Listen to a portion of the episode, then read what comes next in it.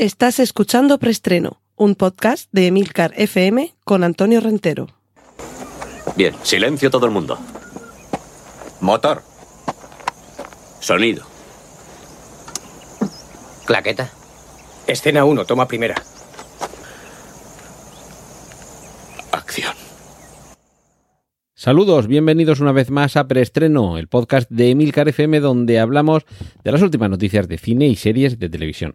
Recordad que en las notas del podcast podréis encontrar los enlaces a contenidos audiovisuales que mencioné a partir de ahora y recordad también que dentro de la plataforma Discord tenemos un punto de encuentro con el canal preestreno dentro de los canales de Emilcar FM. Ya sabéis, si tenéis la aplicación Discord, buscáis la, la plataforma de Emilcar FM y también tenéis la opción de, en cualquier navegador, teclear emilcar.fm barra Discord. Ahí encontraréis todos los canales que tenemos en Emilcar FM, entre los que está preestreno. Cortinilla de estrella y... Nuestra primera sección, la de cine, para hablar del tráiler de Ballet Train. Brad Pitt, acción, peleas, un maletín y un tren bala. Montaje frenético, acción muy dinámica, película un poquito frenética, porque bueno, ya empezamos en un tren bala y con un maletín que oculta algo que alguien quiere y que se llevará por delante a quien sea para conseguirlo, y un Brad Pitt que yo creo que vuelve a las películas con un poquito de, de acción, quizá un poquito más un divertimento, y desde luego este Ballet Train, tren bala, tiene pinta de, de ser una película, bueno, de pasar un buen rato, divertirnos, y quién sabe, igual si funciona bien hasta tiene segunda parte. Cortinilla de estrella y... Vamos con la sección de series con dos noticias. La primera es que ya tenemos el tráiler de Obi-Wan Kenobi y, en fin, soberbio, ganas de verlo, con algunos momentos inesperados, algunos personajes y algunas eh, ambientaciones que los que ya sepan un poco de qué va todo esto de las series, más allá de las, de las películas más canónicas, pero que haya visto también eh, las series de Clone Wars y Rebels y demás, va a haber cosas, personajes, eh, lugares que le van a sonar y bueno, no quiero desvelar demasiado por si hay alguien que quiere acudir virgen a ver el tráiler y sorprenderse con él, o si, como nuestro querido Trífero, no quiere saber nada y quiere llegar completamente inmaculado al momento de ver a partir del 24 de mayo en eh, Disney Plus esta serie Obi-Wan Kenobi. Y viniéndonos ya aquí un poco más a, a, España, Alberto y Laura Caballero son las mentes maestras detrás de la que se avecina que si José Luis García dice que es la mejor serie de comedia de la historia de la televisión española, yo no puedo más que darle la razón. Yo sé que hay a quien le puede parecer una serie soez, chabacana o de humor grueso, pero de verdad tiene algunos momentos, algunos diálogos absolutamente sublimes y unos personajes que cada vez son más redondos. Y aquí ya hemos hablado de la, la siguiente temporada y las próximas que ya están confirmadas, pero además de El Pueblo, esta pareja de hermanos y creadores, ya digo Alberto y Laura Caballero, han anunciado que en Netflix van a preparar también Machos Alfa, una serie que va a abordar en clave de humor la crisis de la masculinidad en los tiempos de la abolición del patriarcado. Ojo, porque es posible que esta premisa pueda parecer demasiado hija de nuestro tiempo y que a lo mejor dentro de dos años pierde su vigencia, ya no tiene tanta gracia pero es que eso se puede decir de otras muchas series televisivas en las que la premisa inicial en algún momento deja paso al crecimiento orgánico de la serie. Y sirva como ejemplo Frasier, que supo crecer más allá de Cheers, eh, otro eh, spin-off, eh, seguramente el primer spin-off de las series españolas. Siete Vidas originó a Aida, una serie que incluso llegó a perder al personaje que le daba título y a pesar de eso la serie siguió. Así que le echaremos un vistazo a este Machos Alfa en Netflix cuando llegue. Cortinilla de estrella y... En la sección de hoy de cómics nos centramos mucho en Batman, o más bien en The Batman, como en algún tráiler hemos podido escuchar, el Batman. Ya sabéis, el, Martan de la, el, Batman de la Marta, que, que le mataron a los padres, Arzagal, por digo. Pues bien, va a haber un The Batman 2, pero no va a ser antes de 5 años. Lo que sí que vamos a poder ver antes son dos series protagonizadas por dos actores que aparecen en The Batman. Uno de ellos interpreta al pingüino, otro de ellos interpreta al comisario Gordon. Y hasta esta semana eso es lo que parecía que íbamos a tener, una serie de mafia y una serie de policías.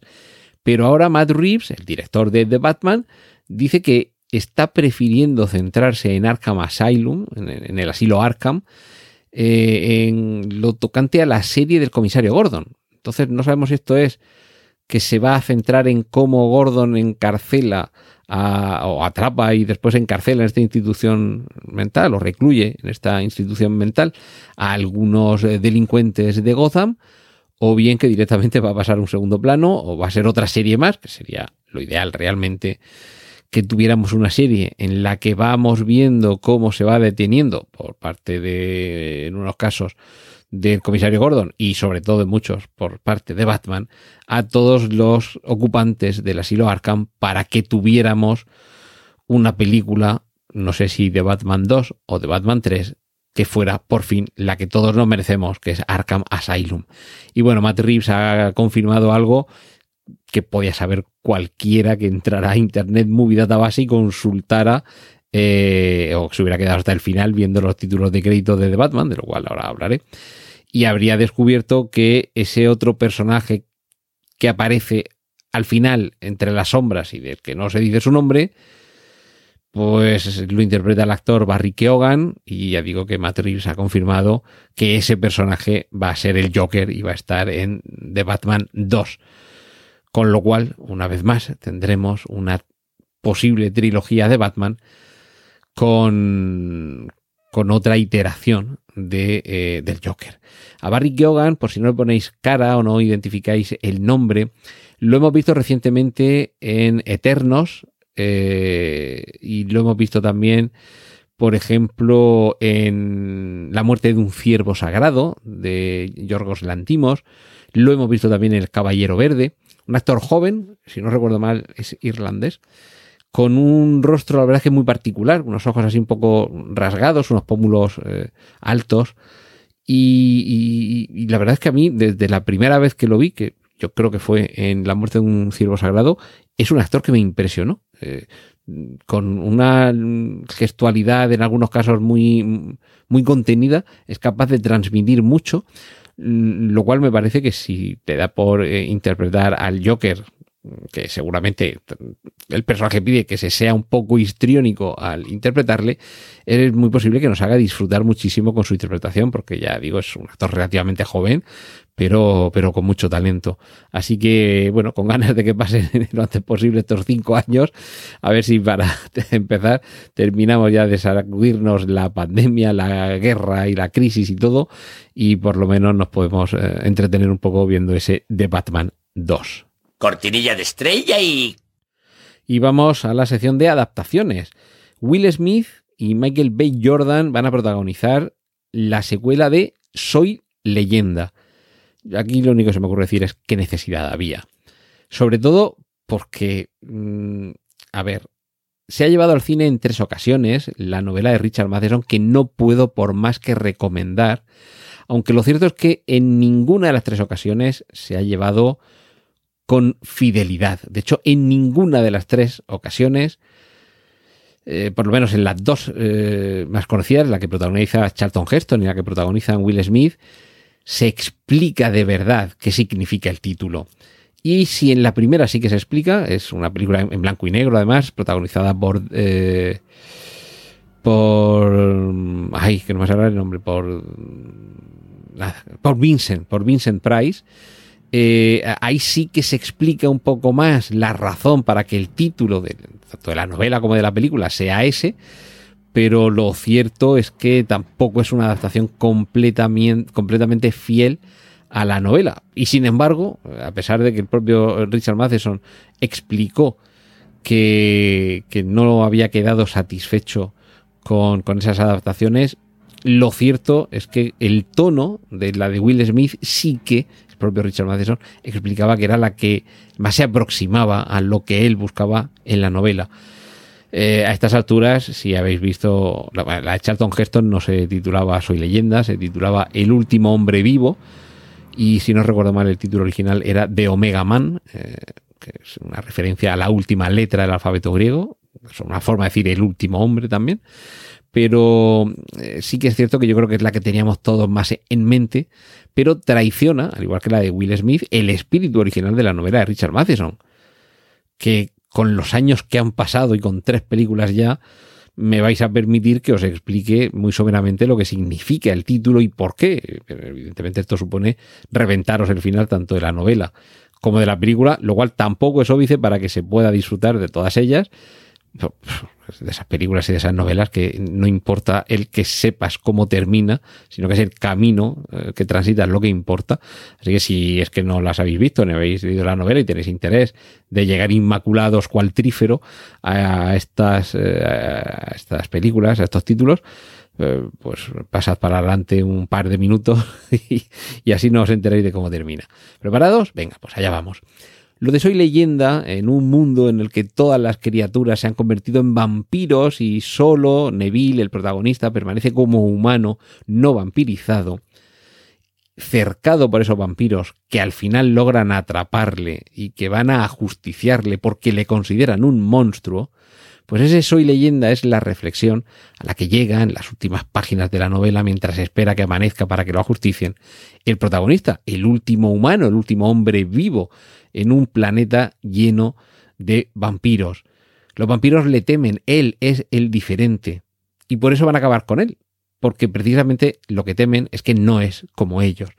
Pero desde el momento en el que le ajusticien, le arrebaten la vida y desaparezca, se convertirá en ese terror que infundirá miedo en el corazón de los niños cuando por las noches se cuenten leyendas sobre el que no era como nosotros. A partir de ese momento, quién sabe si él se convertirá en lo mismo que en su momento fueron los vampiros. Una leyenda que atemorizaba a todos, pensando en, en alguien terrible y diferente, y que había quedado desaparecido de la historia y ya solo permanecía como un cuento para asustar. Por eso, mañana, pensaba Neville, cuando acaben con mi vida yo desaparezca y ya de mí solo quede el recuerdo eh, entre eh, gestos de terror de los que cuenten mi vida, me habré convertido en algo más que un ser humano.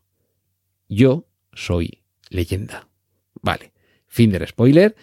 Y como habréis comprendido los que ya hayáis visto las películas, eh, la de Vincent Price es la única que se aparece en el final, pero tanto la de Charlton Heston como la de Will Smith, pues no terminan ni por asomo. Por eso tiene sentido, aunque no hay necesidad, que haya una secuela, una segunda parte de Soy leyenda, y ahora a ver cómo nos explican que en esa segunda parte también esté Will Smith. Continuamos con las noticias que tienen que ver con adaptaciones, con la primera imagen del Pinocho en imagen real de Disney con Tom Hanks, eh, como Gepetto y un Pinocho hecho por ordenador idéntico al de la película de dibujos animados clásica de Disney. Yo debo decir que a mí la, película de Disney, la clásica, no es de mis favoritas en absoluto, aunque eso sí, la atracción de Euro Disney del cuento de, la película de Pinocho es magnífica, está fenomenal. Pero, pero la película, a mí, y bueno, la novela, si os habéis leído la novela de Carlo Collodi, imagino que coincidiréis conmigo que es un, incluso un poquito deprimente. Pero bueno, seguramente lo endulzarán esta versión en imagen real, con actores de carne y hueso, como el propio Tom Hanks, pero desde luego la pinta, sobre todo ya digo, por lo, la primera imagen, que es el, el Pinocho y, y Gepetto enfrente, lo de Pinocho es alucinante, porque es hecho con ordenador, el que conocemos de los dibujos animados, idéntico, y va a ser una pasada. Y Florence Pugh, a quien hemos visto interpretar a la, a la, hermana de la viuda negra recientemente, en la película Viuda Negra y también en la serie de, de Ojo de Halcón, mm, está en conversaciones para interpretar a la princesa Irulan, que es la hija del emperador Padisha Shadan IV en Dune, con lo cual la veríamos en Dune segunda parte. Por si os acordáis de la película Dune de David Lynch, es la que aparece al principio contándonos, poniéndonos en situación y plasmando el contexto en el que se desarrolla toda la historia de Dune.